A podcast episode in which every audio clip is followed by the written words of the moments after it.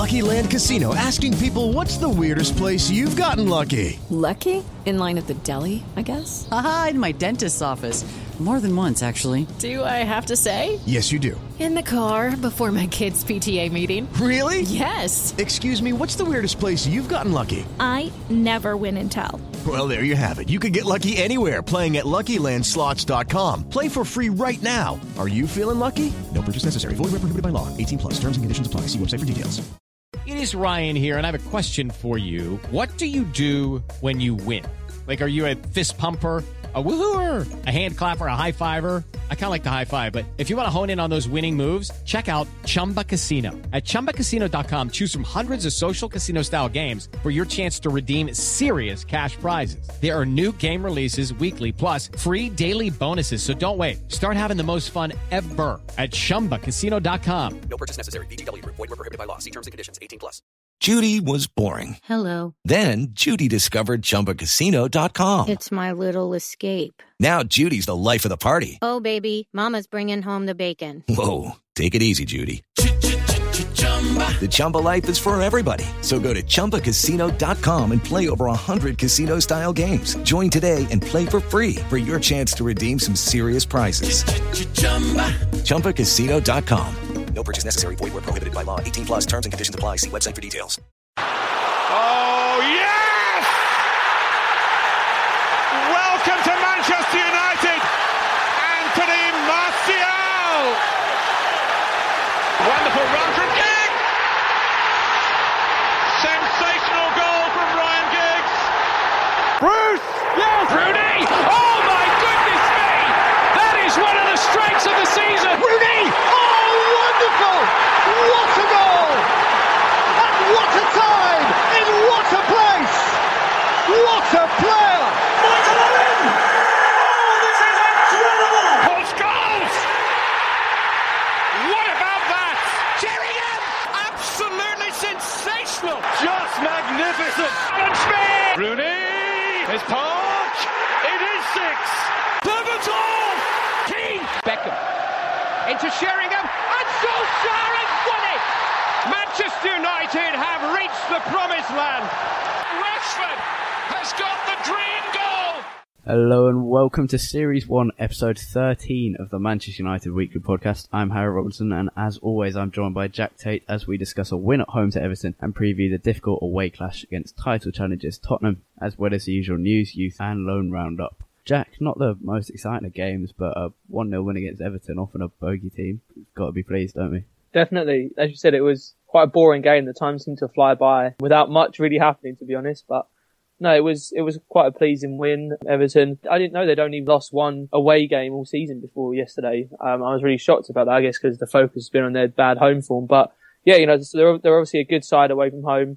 They have some really talented players, and I think we were all pretty worried before the game about the prospects of Lukaku and Daley Blind going up against each other. But Blind did really well. The whole team played okay, nothing special, and we got the win. That's the most important thing. Yeah, we'll move especially onto Blind in a second. I thought he was our man of the match, although Sky and United gave it to Martial. Yeah, Everton, a lot of focus on their poor home form, and yeah, they've only lost. This is the second time they've lost away from home, but they've they've had a lot of draws to stop them scoring. They're one of the top scoring sides in the league. If you think about it, they've got Lukaku, Barkley, and then you've got a really attacking right back in Seamus Coleman who dealt with Martial quite well, but still Mar- Martial prevailed, didn't he?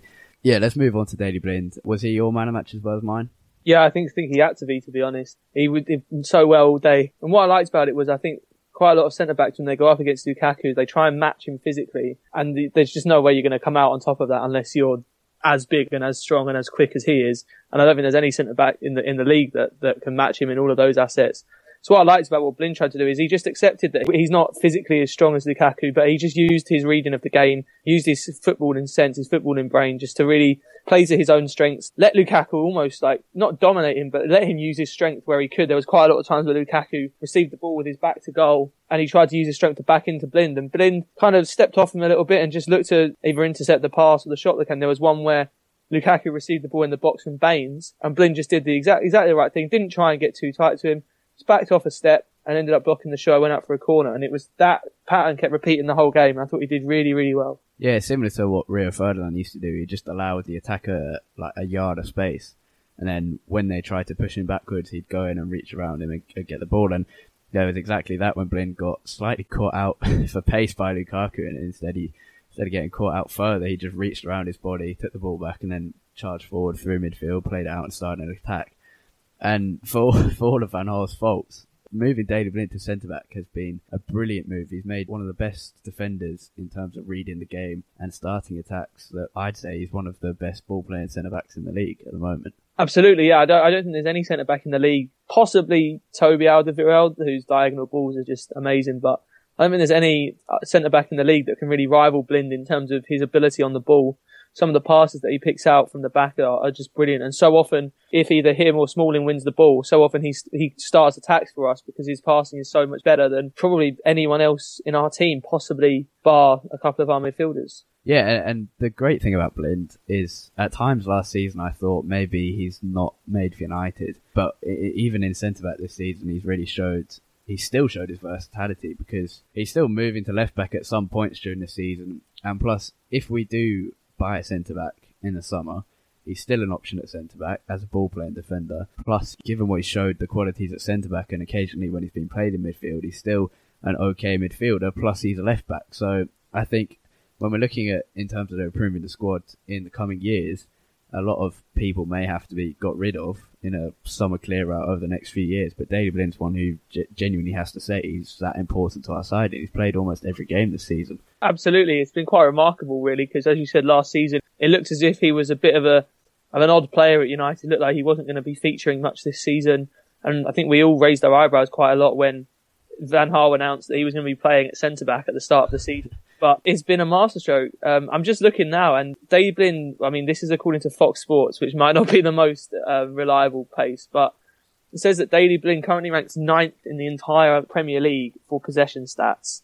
And for a centre back, I think that's quite remarkable, especially when things like assists and chances created are taken into account, which obviously you don't expect a centre back to get. So just shows you how important he's been for us this season.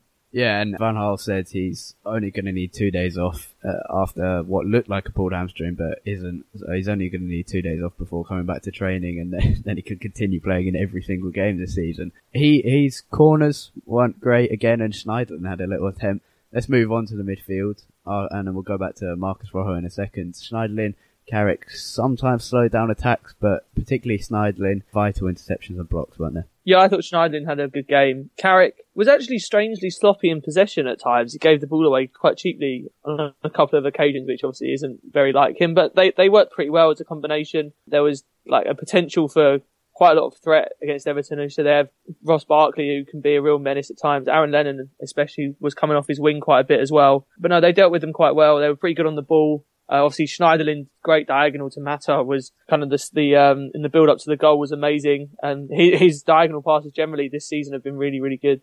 So no, I, w- I was pleased with the way they played. They were solid, if unspectacular. Moving forward, I, I thought Schneiderlin was good, but as I said, slow things down a bit. So maybe you want when Ander Herrera is coming back in the next few weeks, and he came on as a sub for Carrick, and maybe you want one of them in Herrera, as we've all asked for quite a lot this season.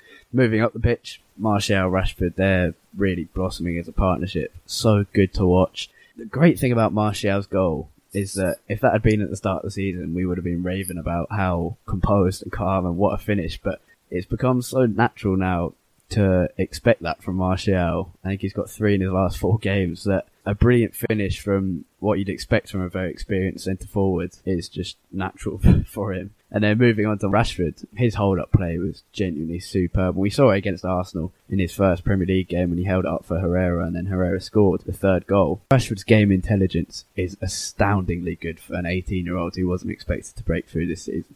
Yeah, absolutely. Martial was a real menace all day. I know he was, a lot of people's vote for man of the match and he was definitely a contender. He would just caused Seamus Coleman problems all day. As you said, Seamus Coleman is no pushover by any means, one of the best right backs in the league, and they had, they had a good battle all day, but Martial ultimately came out on top. I really like him playing in that um, kind of inside left or left wing position. When he gets on the ball, it gives him a little bit more freedom because he often it doesn't have his back to goal. And when he gets turned and starts running at players, I mean, he's almost unstoppable at times. His close dribbling, especially at such a young age, is just incredible. And then, as you said, Rashford was, was brilliant again. He's been different to what I expected actually, because once I saw, after I saw him against Midtjylland, Um, and a couple of times I've seen him before for the under 21s. I expected him to just be someone who will look to run in behind all the time. And although he has been doing that as well, his hold up play has been a lot better than I expected. He's adapted well to playing against different opposition and, and having to employ kind of different tactics. Um, whether they're playing high lines and then running behind or as Everton were doing yesterday and he was forced to kind of take, get the ball with his back to goal. He's equally astute when he needs to do that. And that back heel, he was trying it all day. I think he tried it four times and uh, finally it came off perfectly in the lead up to the goal to uh, Fosu Mensah. So I was really pleased for him for that. Yeah, it came off once before to Martial, and then Martial lost the ball with about five defenders crowded around. It came off then, and Fosu Mensah, we'll move on to him in a second, with a brilliant cross to Martial to finish it off. Firstly, let's go to Marcus Rojo. Noel Alberto asks, he saw an article in the week saying Rojo's been Van Gaal's worst signing, which is hard when you're competing against people like Falcao and Di Maria. But is it too harsh or is it the truth? He was really quite terrible in the first half before he got taken off with Fosu Mensah. I think maybe it's a little bit harsh to say he's the worst ever signing. As you said, there has been some real stinkers in, in the three or four transfer windows that Van Gaal has had. But he is definitely up there, I think. He's incredibly inconsistent. I remember, I think it was the second Manchester derby last season. I might be wrong there, but I remember him having a superb game pretty much every time the Manchester City player he was marking, I can't remember who it was now, got the ball, it was just straight in there. He was winning tackle after tackle after tackle, and he really had a stunning game. Yeah, uh, I remember one of the derbies last season. He was fantastic. I assume you're about to say this, and then he has performances like this, and it, it, it's not even just periods or, or form. It's literally one game this, one game that, one game this, and it's quite wrong because even in the middle of the game, they'll put in this fantastic curling ball that's just waiting to be hit with a header. And then there was one where it came over, and instead of taking it down and crossing it, he tried to volley it as a shot, and it just he sliced it right into Rosette. Absolutely, it's it's quite incredible that a player can have so many kind of ups and downs within a season, within a few weeks, within even some sometimes a single games, as you said. The problem for me with Rojo is he's just a bit too rash a lot of the time. He likes to dive into challenges quite a lot, and against people like Gerard Deulofeu, who, who he was playing against yesterday, that have got quick feet and have got a lot of pace, he's, he gets caught out quite often. Often I feel when he gets the ball, he's, he's quite one dimensional. It's almost get the ball, receive the ball from either a centre back or a centre mid, open your body up, and then just look to pump it down the line. I just think that he's someone who has has never really lived up to his. I mean, he didn't have like a world class reputation or anything when he came here, but he's. We I think we all expect him to just progress a bit more than he has, and it's never really materialised. I mean, I guess some leeway has to be given because he's been in and out of the team a bit. He's been playing in uh, centre back and left back, but at the same time, I think we all expected a bit more, and rightly so. We've all been quite disappointed with him. Yeah, it is harsh to call him the worst signing ever, but especially for 15 million, whereas De Diru is 59.7 million. But yeah, it's that inconsistency and it just seems like, as you just mentioned, he hasn't improved at all. You'd expect, and it's the same case with Darmian in terms of his crossing. You'd expect the crossing of both of those two to have massively improved when they've been told this is in Rojo's case, so they're going to play at fullback.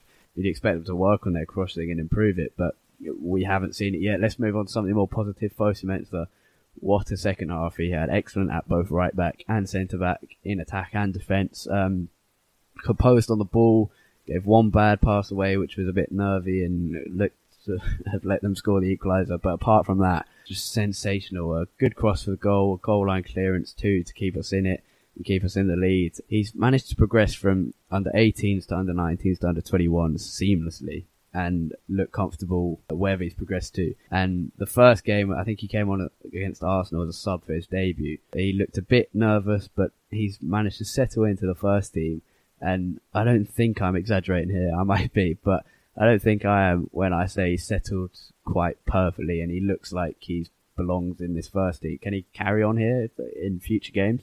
I don't really see why not. I mean, I think if there was going to be any kind of nerves or any trouble in him kind of settling in, it would have happened already. Like, like you said, he looked a little bit nervous at times in the Arsenal game, but even then, we saw flashes of, of what he could do. There was times where he got the ball and some of his, he's just so, so powerful. I can't believe it for such a young, a young player to be so powerful at his age is just incredible, really. Like he's physically, he's already at the standard you'd expect of a Premier League fullback or centre back. He said he, he was brilliant when he came on yesterday. And it was interesting actually, for once, some of the, something off match of the day is actually something that I agree with. Troy Deeney was on match of the day too last night and he was saying that he, when he played against Fosu Mensah for a while in the Man United Watford game, he was just a nightmare to play against because he was constantly harrying, harassing him. And he said almost as soon as, as they were matched up against each other, Fosu left, left a heavy challenge on him. And Deeney said he loved it because that's, you know, it, it, it showed him that Fosu was going to be right on him whenever he got the ball. And I think that just shows like, that's not what you'd expect from an 18 year old. You might expect him to be a bit nervous, not wanting to commit to any challenges, don't want to make a mistake, but he just seems to have no fear at all. And he's just the latest in quite a few success stories from the academy this season. I'm really, really pleased for him. Yeah, his physicality is a level above the people in his age group. But it's not just that. The composure he shows when he's on the ball is just so surprising. Every every game where he comes in, the composure that he shows, and it's something that we could definitely do with because a sort of more physical version of Daley Blind and quicker, maybe not as good in terms of ball playing, but Fosu-Mensah really is one of his key attributes, the ability to play out defence and be calm, because he can play in midfield as well. I don't think he is that similar to Rio Ferdinand, but in terms of those key things, he is fairly similar. Yeah, I mean, I've, I've got some stats here. I mean, I wasn't sure whether to compare him to fullbacks or centre backs he can play both, but I did fullbacks, and obviously he's only played 70 minutes, so we need to take it with a bit of a pinch of salt because it isn't as big a um, kind of sample size. But he actually incredibly has 100% um, win rate in duels in the Premier League in the in the uh, what, I think three or four games that he's played, which is quite incredible for an 18. Yeah. He averages 3.86 tackles won per 90 minutes, which is more than Azpilicueta, Monreal, Kyle Walker, or Hector Bellerin can boast. He also has the most interceptions per 90 minutes in, in all of those, and he's made no defensive errors. Obviously, that's only playing 70 minutes, so you would expect that. But I think it just shows like that although he might not have played a lot, he, the way he's fit into the team has been, as you say, seamless. And I think he's done just as good, if not a be- better job than any one of our senior fullbacks have done at, at any point in this season. That versatility is really going to help him if Van Gaal stays next season, um, and in the rest of this season. In fact, he can play right back, centre back, and as a defensive midfielder. Is in terms of getting chances under Van Gaal, he loves that, doesn't he? I mean, you show it with David Blind and Marcos Rojo. He Eh, particularly signed Rojo so that because he wanted a centre back who could also play as a fullback, and that's partly why I think he still kind of persists with Phil Jones as well because he can play centre back, right back, and central defensive midfield. Overall, the game was fine, wasn't it? Nothing special, but the before the game, the pre-match was genuinely pretty special. So Bobby Charlton, what a brilliant way to commemorate who I think is our greatest player, and he was so moved. He was in tears, or uh, he had tears in his eyes, standing in the centre circle, and he just stood there applauding the crowd like he never wanted that moment to stop. And it, it really was the perfect way to honour him. He might not be seen as the best in ever in terms of quality, best Ronaldo Cantona, in my eyes, the greatest ever ahead of Giggs. And his he was so he was so moved by it that he just stood there applauding, and his wife quickly had to move him on before we were delayed by kickoff about five minutes. Totally agree. Yeah, I think he's definitely our biggest ever legend ahead of Ryan Giggs as well you know, 249 goals from midfield is just incredible. And I think it really was the perfect way to round off kind of his time at Manchester United because he, you know, he's still so involved in the club. He goes to every single game. And for him now to be able to sit in that director's box with his name written emblazoned on the stand above him, I think is just such a, a really nice touch and a, a fitting way to tribute who is, I think, our biggest legend ever. And it was lovely to see him really immersing himself in that. And as you say, he was on the verge of tears by the time he was walking off the pitch. So I think to see someone still so involved in the club after all these years, everything he's done for the club, it was great that he now has a permanent kind of structure named after him. It also raises the question of uh, who will that last stand be named after? It's going to have to be someone very, very special now because we've got the Stretford end, Sir Alex Ferguson stand, the Sir Bobby Charlton stand. There's just one left. Yeah. Um. Well, well, and we'll see. Maybe it'll be Anthony Martial in 20 years' time when he scores his 400th goal for the club. uh, in the news this week, United off for China for pre-season, playing twice in less than two weeks against Manchester City and Borussia Dortmund. Louis van Gaal had a huge role in the organisation of the tour, as has been reported this week. Despite rumours over his future, Van Gaal got the tour continually decreased in length and intensity very sensibly. Planned so much that training could take place at 7am or 9pm to get the least humidity. It, as I said, it, it does seem very sensible, even if he's not in charge. Under Ferguson and Moyes, it seemed that they just sort of signed off on whatever happened and didn't really think about the consequences of four weeks in China playing ridiculous amounts of game in the humidity. But whether it's Van Gaal or someone else to start next season will be much easier to deal with because of that. Angel Di Maria and Louis Van Gaal have had a small bout of words in the media this week. Uh, Di Maria told BBC's Football Focus that it was Van Gaal's fault he couldn't settle because he continually changed his position. Van Gaal said Di Maria lacks self-criticism. Di Maria has a point that he should have probably been used in his best position, but I have to side with Van Gaal here. He was bought for a, a club record fee, refused to learn the language, continued, picked up little muscle injuries virtually at the end of every game. And for 60 million, no matter if it was too much or not, I expected one of the best players in the world, a catalyst for greatness at our club, someone to finally fill that number seven void, and instead, spineless, went to League One. What, do you think, Jack? I have to side with Van Gaal there as well. I think if you're a 60 million pound player, even if you're not playing in your exact best position, whether you're playing through the middle or maybe wide right or wide left, you still got to show us all why you're worth 60 million pounds. And apart from one or two moments when he first joined, I don't think he ever even got close to doing that. And at the end of the day, he's in a team of 11 players. And if the manager puts you somewhere that maybe isn't your exactly favoured position, you still got to perform on the day. And it seems for half the season that he was just uninterested and that he had PSG on his mind for pretty much the whole season. You know, I do have some sympathy with him because maybe, you know, we don't know what was said in the negotiation. Maybe he was promised to play in a certain position or maybe he just assumed that he was because he was probably the star name in our team. But no, I, I have, I, I have little sympathy for him. And to be honest with you, I think PSG was the move he wanted all along. We came around a summer before PSG were winning too, and he thought he'd give it a go, but I think he always wanted to go to Paris. Yeah, that sounds about right. Another lambasted player, Marouane Fellaini, thinks that the huge criticism on him constantly could be because he signed alongside David Moyes. Again, he has a point. He's definitely overly criticised, as we've discussed a lot on this podcast uh, since starting. He's the opposite to Di Maria, really, isn't he? Uh, a player that works incredibly hard but has a distinct lack of talent. Jesse Lingard says he still gets advice from Rio Ferdinand, and Sir Alex Ferguson has labelled Marcus Rashford as one of the best in years from the United youth setup. Nemanja Vidic insists that United must and will focus on themselves instead of Guardiola and City, and we actually mentioned this in our managerial special, which we'll release at some point in the next few weeks. Vidic has got it right here, hasn't he? That we can't be focusing on Guardiola or City and just need to focus on it and try and win the league ourselves and not pay attention to them. I, I couldn't agree more. Yeah, there's no point in us worrying about what Manchester City are doing or might do in the future. We just need to focus on ourselves and make sure we do what's right for us. Because if we just make decisions based on what they do, then I mean, we're just playing into their hands, to be honest. Um, so I know I, totally agree with Vidic. And Jack, how have our loan players been doing this week? Well, as always, as it seems, there was one standout from Ashley Fletcher, who not only scored at the weekend, but that was at Wembley in the final of the Johnstone's Paint Trophy. He scored well, had a had a great game for Barnsley as they won the trophy, beating Oxford 3-2 in the final. So congratulations to Ashley Fletcher and Barnsley. It's great to see the second uh, United loanee actually winning some silverware after Victor Valdés won the Belgian Cup with Standard Liège a couple of weeks ago. Elsewhere, it was a bit more depressing for, unfortunately, for United loan players. James Wilson played 48 minutes as Brighton drew 2-2 with Burnley. A bit of controversy in that game thanks to Joey Barton, who else? But Wilson was a bit of an isolated figure for a lot of the game. Did nothing wrong, but nothing spectacular. Nick Powell is currently out injured at Hull. They did win 4-0, but he obviously wasn't involved due to his injury. Uh, Dean Henderson, the goalkeeper on loan at Stockport, unfortunately wasn't in the squad. Uh, they lost 2-0.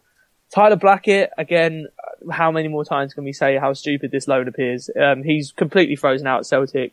Hasn't had a minute in months. Um, they won 3-1. I think they're now seven points clear at the top of the Scottish table, but unfortunately Blackett has no part to play. And at this point, we might as well just recall him, put him back in the under 21s because he's not getting anything out of being up there on his own, not getting any minutes. Kieran O'Hara and Victor Valdés both didn't play at the weekend. Valdés wasn't actually in the standard Liège squad and Kieran O'Hara went back to his role as a sub-keeper in the Morecambe squad. Yeah, Kevin O'Hara had a great two games while the first team keeper was suspended. A bit disappointing not to see him allowed a chance to continue. Ashley Fletcher, what a low move he's having. A bit of silverware. Valdés, as you mentioned, got a bit of silverware. Maybe Blackett, if he stays till the end of the season, maybe he'll have a title win, won't he? Right, let's move on to previewing the Tottenham game at the weekend. A big game this. If we win this, the chances of top four are very much increased because after this, our run in for the rest of the season is okay. Although I guess, given our record against the small sides and against the big side, that's probably a bad thing, isn't it? yeah. Why can't we play the top, uh, the top seven for our last seven games? That would just be, uh, perfect the way we've, we've, we've, we've played this season. But no, it, it would be a big step forward. Good feeling, I think, around the, um, around the club at the moment. Obviously, we were really disappointed to go out Liverpool in the Europa League, but then that, that derby win at City was really, really big because it just took us all out to the international break on not a high, but feeling, feeling upbeat. Um, it's always nice to get one over on your rivals. And then that win against Everton was good as well because the kind of games you need to just keep that momentum going. You know, we didn't play brilliantly, but we got the win. It just increases the fans, I think, like good-ish feelings at the moment. So if we can beat Tottenham, I think, as you said, definitely the top four is uh, on the horizon possibly. Manchester City, don't know they're running off like exactly, but I'm pretty sure it's tougher than ours. They're very inconsistent this season, so who knows what may happen. Obviously, they just got Kevin De Bruyne back, which may yeah, that's a that's a big thing. They've got West Brom at the weekend, and I, they've got them at home, so it's likely they'll win. But Pulis has got West Brom uh, doing very well defensively. They beat us, didn't they? Absolutely. So, but the chances of the top four for us are lessened hugely by the return of De Bruyne. I mean, you saw the weekend. Granted, they were playing Bournemouth, but the, the impact that De Bruyne has on that side is incredible. I think he was not injured for the whole of the season. I guess other factors went into it. Uh, the Guardiola announcement, I think they would have had a quite a large chance of maintaining their title challenge. In terms of the, the Tottenham game itself, two of the best defensive sides in the league. You say that, but also Tottenham are one of the best teams to watch. Uh, United less so. Uh, it's quite obvious who we have to worry about. Harry Kane uh, what I'd give to sign him for United. And even De Gea won't be able to stop him, will he? Um, we saw with England and, and, this week against Liverpool, Kane just constantly finishes into the side netting. He beat he beats Neuer, he beat Mignolet, and he beats everyone just by finishing so perfectly into the side netting. And his his ability to turn people could be very dangerous against Smalling because we've seen, I think it was against Newcastle in the 3 0 when he Smalling gave away a penalty. He just likes to grab people, doesn't he? And if Kane turns him, then Smalling could be grabbing him very quickly and getting booked or sent off. But Kane's obviously the big threat. Anyone else? Maybe Alli and Dier. Take Pochettino as well, wouldn't we? Take their whole whole team, the whole club at the moment. Um, no, yeah, I've been really, really impressed with Tottenham the whole season. Um, we've definitely got a lot to worry about defensively against against them. And that's the thing. Although they do obviously have that standout player in Harry Kane, it's not just him. It is a real team effort at Tottenham. There's no real obvious weak points in their squad, you'd say. I just said they've been brilliant defensively. Going forward, they're, they're really fluid, quick tempo.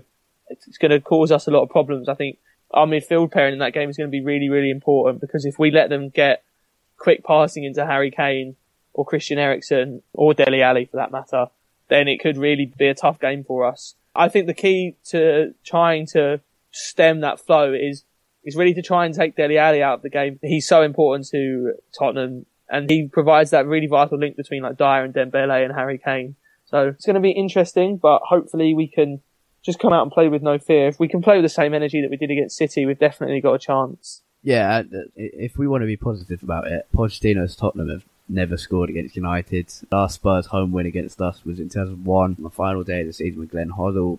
Based on history, it's likely to be a draw, but based on Spurs, we've got to predict a loss, haven't we? Or are you being more positive? I would say probably a loss. I mean, it's tough to predict that we're going to win because Tottenham are just, they're just a cut above us at the moment, unfortunately. Obviously, they'd come off what was a disappointing draw against Liverpool. That was a tough game. Pochettino was obviously very disappointed. The only thing maybe is that we could hope is that they may get a little bit nervous, obviously gunning for the title. Maybe that will haunt them, but it could work the other way and they might just be even more motivated than usual. So I would say a narrow loss, probably 1-0 or 2-1 if I'm being optimistic, I'd say draw. So let's move on to some questions. We've answered a few from Noel and from Danielle. Liam Head asks, is the year considered a success if United manage to win the cup and finish fourth? What do you think? Ah, oh, it's a tough one. If you'd offer me, if you're offering me that right now, then, then yes. If you'd have offered me it at the start of the season, I probably would have said no because it doesn't really represent much progress from last season you know, we were in with a shout of winning the cup last year. Obviously, one bad performance against Arsenal ruined that. Um, and obviously, we still finished fourth last season. I think after the money we spent, after the guarded optimism, I think it's fair to say that we all had going into the start of the season, we were all quite excited about perhaps where where we might be able to go after kind of last season back in the Champions League. Then I think it's not a success, but from where we were at Christmas, it could have been far worse. Yeah, as you say, if you'd offered me that either now or even in November or December, I would I'd definitely take it now.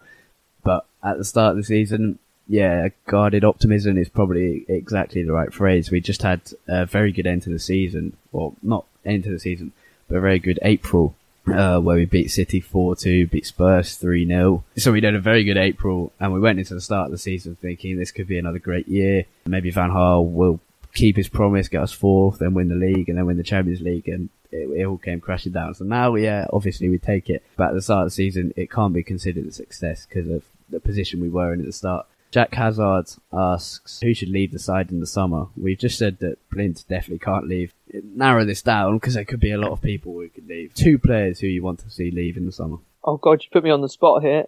I would say Rojo. He doesn't really offer us that much right now.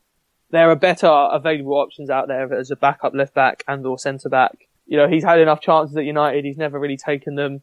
And so I don't really see why he should deserve really to stay any longer. As much as we've defended him, I think it is now time for Marouane Fellaini to move on.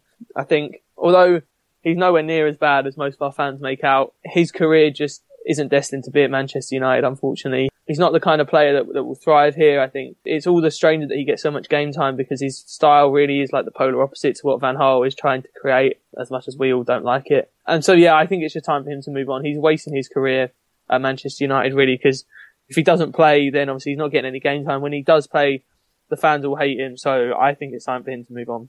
Yeah, I'd back that up. Fellaini got to move on, and I respect him hugely for the way he's stuck at it. And despite all the criticism from the fans, he's still working hard on the pitch. But yeah, I just think he has to go. Rojo, yeah, uh, there are definitely better options out there. I think we need to buy another versatile centre back if he's going to go, and it'd be a very quick turnaround. But Matteo Darmian hasn't been I think we need a better right back than Darmian, whether it comes next year or in a few seasons' time. He's definitely not the Gary Neville replacement we were expecting after that great form at the start of the season.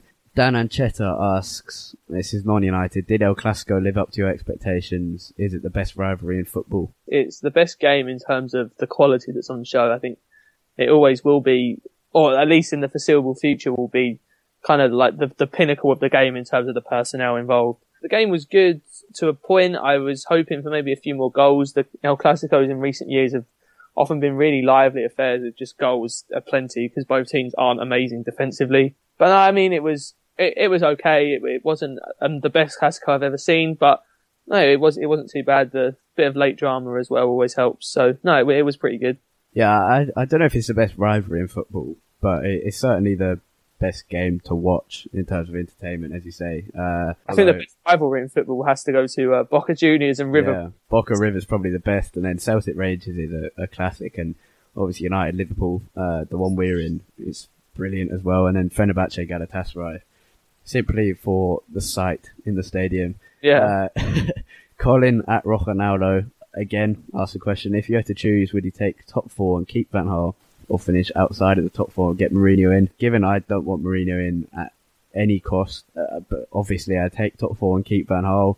If I'm looking at it from a neutral point of view, it's quite hard. You either love Mourinho and want him in, or hate Mourinho and definitely don't want him in. Uh, so if you're looking at it from neutral, it's very hard to, but it'd probably be best for the club if we didn't finish in top four and get Mourinho in in terms of quick success. Yeah, I was having trouble with this one as well. I think thinking on the same lines as you, I don't really want Mourinho, but I think if we brought Mourinho in, he would then guarantee top four for the next couple of years, and I'm not sure we could guarantee top four the year after if Van Gaal was still there. So I think for the sake of the club generally, although I don't really want Mourinho, I think it would be the better alternative to Van Gaal staying, even if we weren't playing Champions League football. Right, that's all we've got time for today. Thank you very much for listening to Series 1, Episode 13 of the Manchester United Weekly Podcast. As we mentioned on the previous episode, we now surpassed 10,000 plays, so thank you very much for all your support. And we still haven't got the managerial special up for you, but it's almost edited, and we'll get that up for you as soon as possible. A quiet week where we don't have any replays. Hopefully we can get a result against Tottenham. Jack, where can we find you on Twitter? At UTD Tait, T-A-I-T. And you can find me on Twitter at Harry Robinson64 or the podcast at UTD Weekly Pod P-O-D. Thank you very much for listening. Goodbye. Rashford. Fosu Mensah takes over. And a dangerous ball finds Martial at the far post, and he gives Manchester United the lead. A landmark goal on Sir Bobby Charlton's big day. Well, it's their first attack of the second half. One of their few attacks of any note in the match, to be honest. And if anybody was going to make a difference, it looked like being Anthony Martial. That's the 1,000th Premier League goal scored here at Old Trafford. Sports Social Podcast Network. Hello, it is Ryan, and we could all use an extra bright spot in our day, couldn't we? Just to make up for things like sitting in traffic, doing the dishes, counting your steps, you know, all the mundane stuff. That is why I'm such a big fan of Chumba Casino. Chumba Casino has all your favorite social casino style games that you can play for free anytime, anywhere with daily bonuses. That should brighten your day a little. Actually, a lot. So sign up now at chumbacasino.com. That's chumbacasino.com. No purchase necessary. Group. Void were prohibited by law. See terms and conditions. 18 plus.